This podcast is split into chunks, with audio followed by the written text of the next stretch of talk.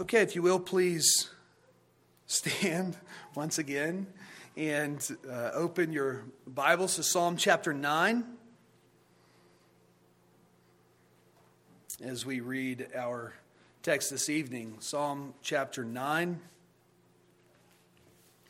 This is God's holy, inerrant, and infallible word, and you would do well to give it your full attention. I will give thanks to the Lord with my whole heart. I will recount all of your wonderful deeds. I will be glad and exult in you. I will sing praise to your name, O Most High. When my enemies turn back, they stumble and perish before your presence. For you have maintained my just cause. You have sat on the throne, giving righteous judgment. You have rebuked the nations. You have made the wicked perish. You have blotted out their name forever and ever. The enemy came to an end in everlasting ruins. Their cities you rooted out. The very memory of them has perished. but the Lord sits enthroned forever. He has established his throne for justice, and he judges the world with righteousness. He judges the peoples with uprightness. The Lord is a stronghold for the oppressed, a stronghold in times of trouble. And those who know your name put their trust in you. For you, O Lord, have not forsaken those who seek you. Sing praises to the Lord who sits enthroned in Zion. Tell among the peoples his deeds. For he who avenges blood is mindful of them. He does not forget the cry of the afflicted. Be gracious to me, O Lord. See my affliction from those who hate me. O you who lift me up from the gates of death, that I may recount all your praises, that in the gates of the daughter of Zion I may rejoice in your salvation.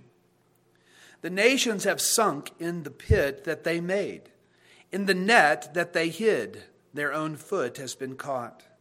The Lord has made himself known. He has executed judgment. The wicked are snared in the work of their own hands.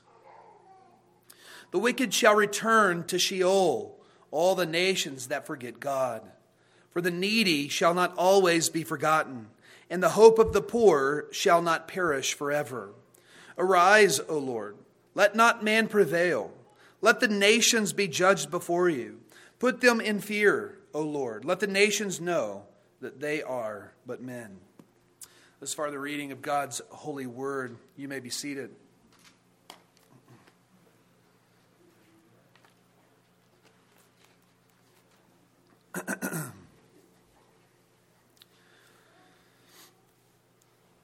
psalm 9 is a psalm of David. He is the one responsible for composing this psalm. And I've mentioned on more than one occasion that the titles to the Psalms are not part of Holy Scripture. They are not original to it and therefore not inerrant Holy Scripture. But some have suggested that the title Muth Labben, you, you see that uh, there perhaps in your translation, Muth Labben, which translates death of the son, is describing the death of the champion son of the Philistines, namely Goliath, or, or perhaps even Gath. And so they say that it is about David's victory over Goliath. Now, others say that the title was merely the name of a tune and has nothing to do with any of David's victories. Uh, this psalm clearly, I mean, if you just look at the context of it, it clearly concerns a victory that David experienced at the hand of God. Whether it was his victory over Goliath or another victory of his, we don't know for sure. Charles Spurgeon uh, uh liked to assume that it was about his victory over Goliath. He said, believing that out of a thousand guesses, this is at least as consistent with the sense of the psalm as any other, we prefer it. And the more especially so because it enables us to refer it mystically to the victory of the Son of God over the champion of evil. I think Spurgeon is correct to interpret David's victory in this psalm as a type and shadow of the victory of Jesus Christ over Satan. If that's pictured in this psalm as David's victory over Goliath, That is wonderful. Perhaps it's his victory over someone else. But regardless, it is certainly as a type and shadow pointing forward to the accomplishment of Christ, who is our victorious King. Now, the theme of this psalm is, of course, the kingdom of God and its victory over the wicked. The king of this kingdom is righteous and he judges justly with uprightness, and by his judgment brings the wicked to their end. And in so doing, he is a refuge for the poor, the needy, the oppressed, and afflicted. And what we will see, as Mr.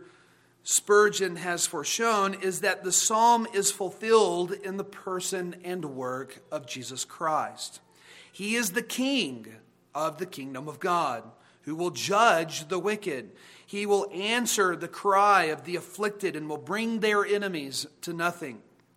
And so let us first look at this psalm, uh, just going through it in its original context, and then we will see how this psalm points us to Christ, how, as a type and shadow, it points us forward to Christ. And then, thirdly, how we can pray this psalm today, or sing this psalm today. Now, before we begin, let me point out one last thing, which is that this psalm forms an acrostic. It begins with the first letter of the Hebrew alphabet and sort of goes through each letter explaining the wonders of God. And having said that, Psalm 9 does not actually complete the Hebrew alphabet by itself. The acrostic continues on into the next psalm, into Psalm 10. And because of this, some have suggested that Psalm 9 and 10 were originally just one psalm. Now, the Septuagint, uh, which was or is the Greek translation of the Hebrew Old Testament, uh, they have them together in the Septuagint as one psalm. Now, I'm not necessarily convinced that they only make up one psalm, but I do think that they are meant to go together as a pair of psalms at least. But tonight, of course, uh, we will look solely at Psalm 9. Okay, so the psalm begins with King David, the psalmist, giving thanks and praising the Lord in verses 1 and 2. And this praise, you'll notice as you read it, this praise in these verses moves from the deed to the doer of the deed. David recounts the Lord's wonderful deeds. The word there is actually just his wonders, but uh, as many translations have it, his wonderful deeds. And that word there for wonders refers specifically, or sometimes refers specifically to his miraculous works, his wonders, his signs and wonders, the things that he does miraculously or by his own sovereign hand. And so David is referring to the victory or victories that the Lord has given him in the past. These were worked by the sovereign hand, the miraculous, supernatural hand of God. They were the Lord's deeds, worked by his own hands. And so he is giving all credit to the Lord. His name, verse 2, is to be praised. He is the most high and is worthy of all praise. He is the doer of the wonderful deeds. And notice also that David says that he will give thanks for the deeds and for the doer of the deeds, that he will give thanks to him with his whole heart. That should describe the ways in which we give thanks and praise to the Lord with our whole heart. And so I think we need to take David as an example for our lives here in worship, not just our corporate worship services, but with our life as a praise to the Lord and seeking to give glory to the Lord. We probably do not give thanks and praise to the Lord with our lips as often as we should. And when and if we do, we probably do it half heartedly. But David says that he will give thanks to the Lord with his whole heart. This should speak to the way that we worship God. We should do so with our whole heart. Now, beginning in verse 3, he speaks of the specific victory, or perhaps victories, to which he was referring. When his enemy turns back and he pursues them, they stumble and are destroyed because the Lord is with him. His presence, the presence of the Lord, causes them to stumble. And so, David, the great king, gives all credit to the Lord. God is the true king, He is the King of kings who sits on his throne and has judged David's enemies. And in doing so, has proved that David's cause was right, was just, was right. In verse 5, he speaks of the rebuke of the Lord causing the wicked nations to perish. And in David's mind are the nations that once inhabited Canaan. Israel has now, now, at the time of King David, gone into the promised land, and by the Lord's leading, has caused those nations to perish. King David is, of course, the one that the Lord used to bring this to completion. They began many years before with Joshua leading them into the promised land and uh, bringing um, destruction to the inhabitants of Canaan. But King David was credited with being the one who brought this work of the Lord to completion. Now, interestingly, the ruining of the wicked nations deals with those, uh, deals with who they are You'll notice uh, sort of a progression of things here. It deals with who they are, their accomplishments, number two, and thirdly, their place in history. So, number one, who they are, number two, their accomplishments, and number three, their place in history. For instance, at the end of verse 5, God's judgment deals with who he is judging, their names who they are are blotted out. Their names are blotted out. In verse 6, it says their cities were rooted out. And so their achievements were undone. And then it goes on to say at the end of that verse, the very memory of them has perished, so that they have no place in history to be recognized. But in contrast to those who have been undone, in contrast to those who have been blotted out and forgotten from all history, in contrast to them, the Lord, verse 7, sits enthroned forever. His kingdom will always remain. And from his throne, verse 8, he judges with righteousness and uprightness. In other words, he judges impartially fairly, based upon what is right. Now, in verse 9, he shifts from the wicked to those whom the wicked oppress. Because the Lord judges with uprightness, because he is an upright judge, he is a refuge for those who seek justice from their oppressors. Where can we find that ultimately and completely in this world? We can't. Not perfectly. But with God, we have a perfect judge who always judges uprightly and perfectly, fairly, with uprightness. The nations in Canaan at times oppressed Israel and, and made them slaves, but through David, the Lord has finally, or is finally, bringing judgment to all those nations, and Israel has a refuge in him. He is the just judge, and he's bringing judgment against those who oppress his people. God does not forsake his people, he does not forsake those who trust in him. Therefore, verse 11 Israel should praise the Lord. They should sing praises to the one enthroned in Zion. Now, Zion, the mountain of the Lord, was in Jerusalem where the tabernacle was taken and where eventually the temple would be built. And so from Zion, the Lord does not forget the cry of the afflicted. As their king who judges perfectly, he does not forget his people. Down to verses 13 and 14, we see that David proclaims why he is crying out to God, why he desires to be delivered from the enemy. And notice, it's not for his own sake, it's for the glory of God. He wants the Lord to recognize his affliction from the enemy so that he can proclaim God's praises. It's not for his own renown as king of Israel, it's not for his own glory, but for the glory of God. And it seems evident from these verses that David even has future battles to engage in. He still needs the Lord to be with him, for it is the Lord alone who lifts him up from the gates of death. And so he's crying out for the Lord to continue to be with him.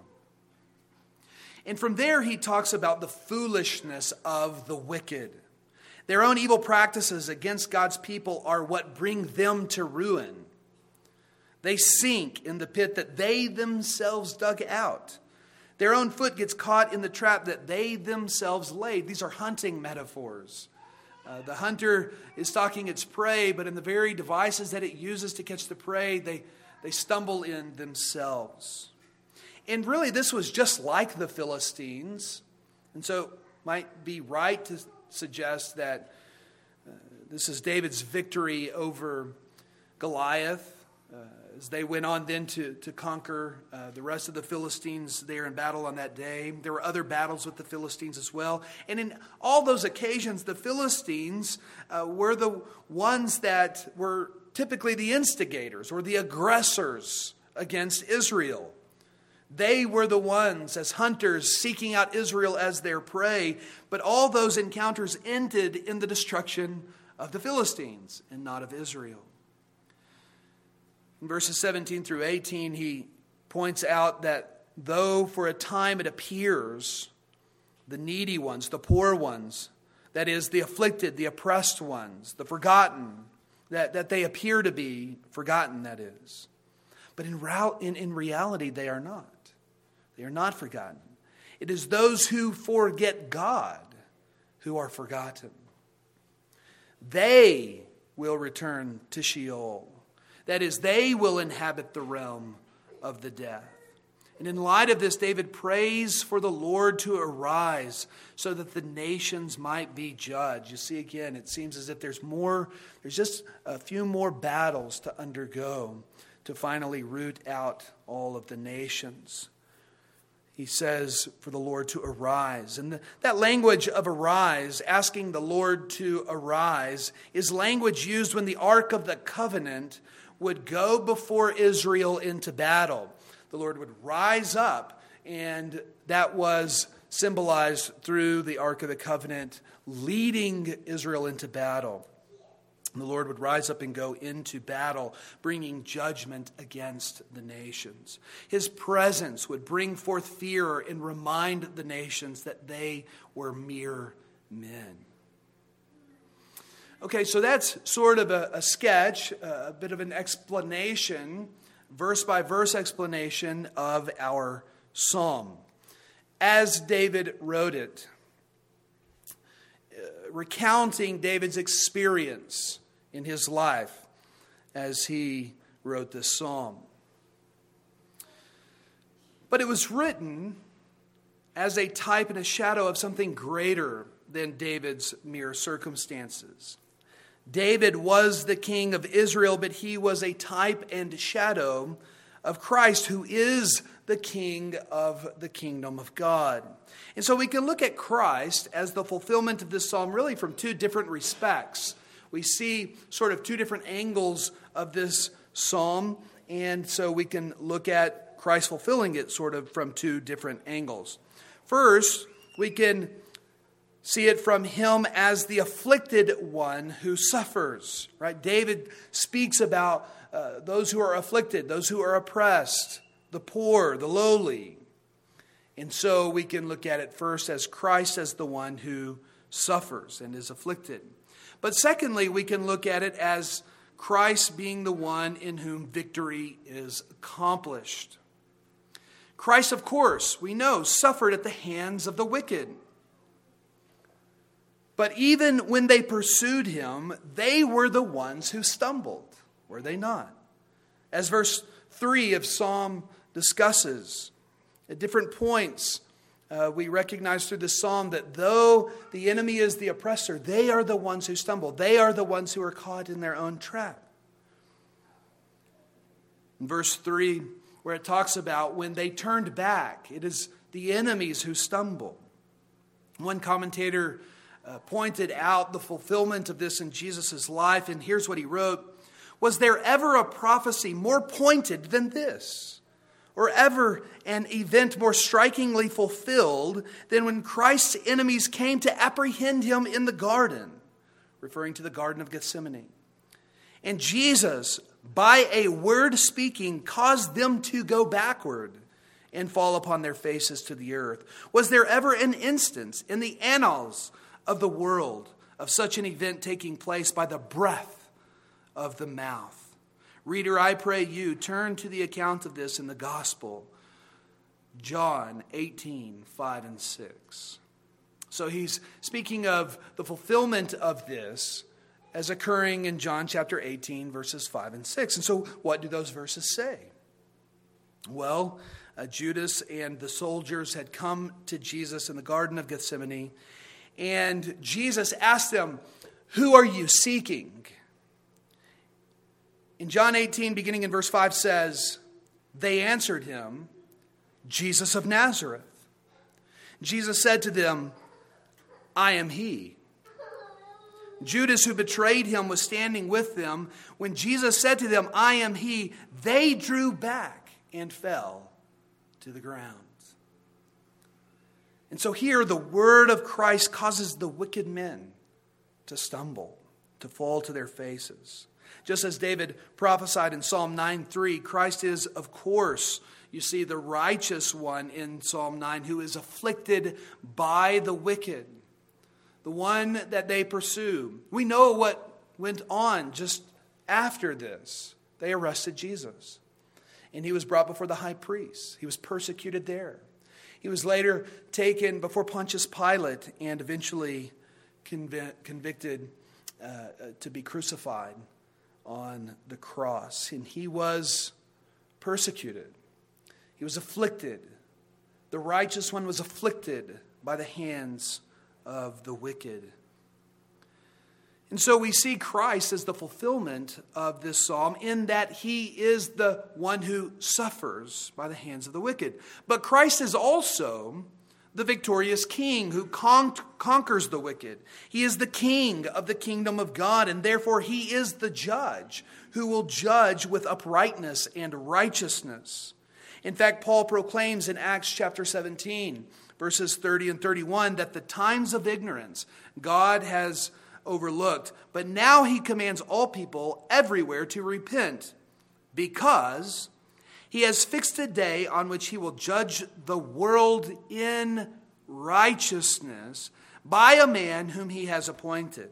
And of this he has given assurance to all by raising him from the dead. You see, Jesus is the one who will bring God's judgment and he will judge with righteousness, judge the world in righteousness. And so we see the one that the wicked afflicted, even afflicted unto death, will be the one to bring them judgment. And this is proven by his resurrection from the dead. We see here how the wicked set their own trap. They put him to death, yet the very one they put to death will be their judge. They will be put to ruin. Their accomplishments will be no more. And the memory of them will be forgotten. And not just those there on that day, but all of the wicked, which put Christ to the cross, which would include all of us. But only those who have the righteousness of Christ through faith will be saved from such judgment. The book of Revelation prophesies of Christ the King judging the world. If you have your Bibles open, I want to encourage you to turn to Revelation chapter 19 and beginning in verse 11. I have a number of verses here to read for us. Revelation chapter 19, verse 11. We see in a vision of John the fulfillment of Psalm chapter 9 in many ways. Beginning in verse 11, it says, Then I saw heaven opened, and behold, a white horse. The one sitting on it is called faithful and true, and, listen, in righteousness he judges and makes war. His eyes are like a flame of fire, and on his head are many diadems, and he has a name written that no one knows but himself. He is clothed in a robe dipped in blood, and the name by which he is called is the Word of God. And the armies of heaven, arrayed in fine linen, white and pure, were following him on white horses. From his mouth comes a sharp sword with which to strike down the nations, and he will rule them with a rod of iron. He will tread the winepress of the fury of the wrath of God the Almighty and on his robe and on his thigh he has a name written King of Kings and Lord of Lords. So, this passage shows Jesus to be the sovereign king who brings judgment upon the nations. In Psalm 9, David is the king, and God is the one who is the judge. But Revelation 19 depicts Jesus as both God and King. And at his return, he will execute judgment and will fully bring justice and righteousness with him. His kingdom will be entirely established at that time, and all who oppose him will come to ruin. That's the picture we see in the Old Testament of Israel being led by Joshua or being led by King David and putting the nations to ruin, inheriting the promised land. Ultimately, that is a picture of the end times. It's a picture of when Christ returns and puts the nations to utter ruin, who judges them justly,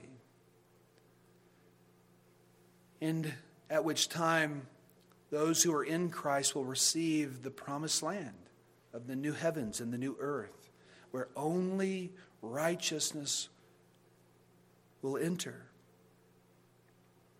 And so when we pray this prayer today, we pray for Christ's kingdom to come in full.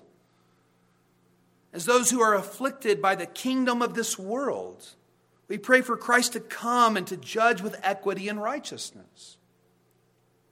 We have been, those of us who are in Christ have been transferred from the kingdom of darkness to the kingdom of light, the kingdom of God's Son.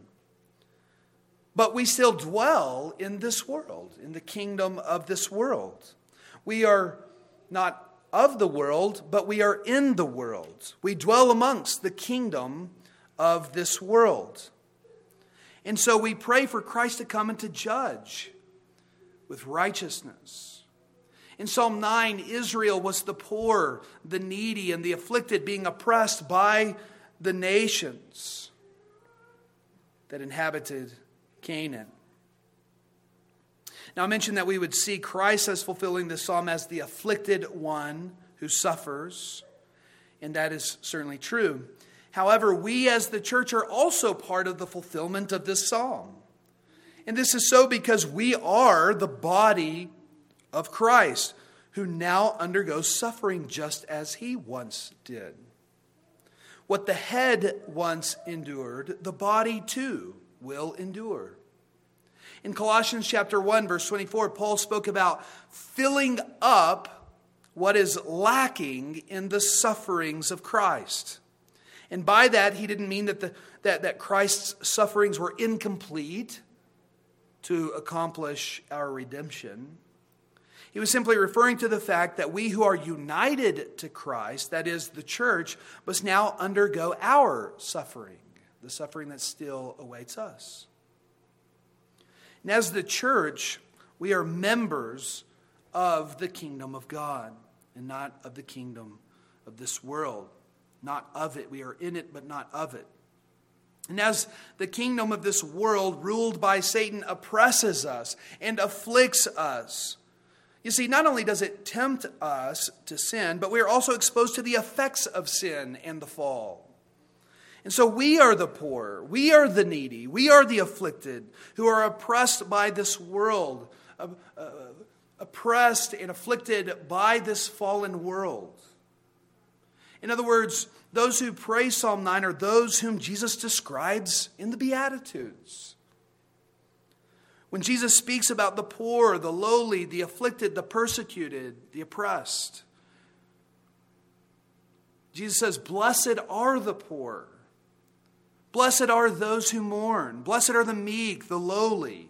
See, these are those who are God's people that dwell in the kingdom of this world. And they mourn over sin.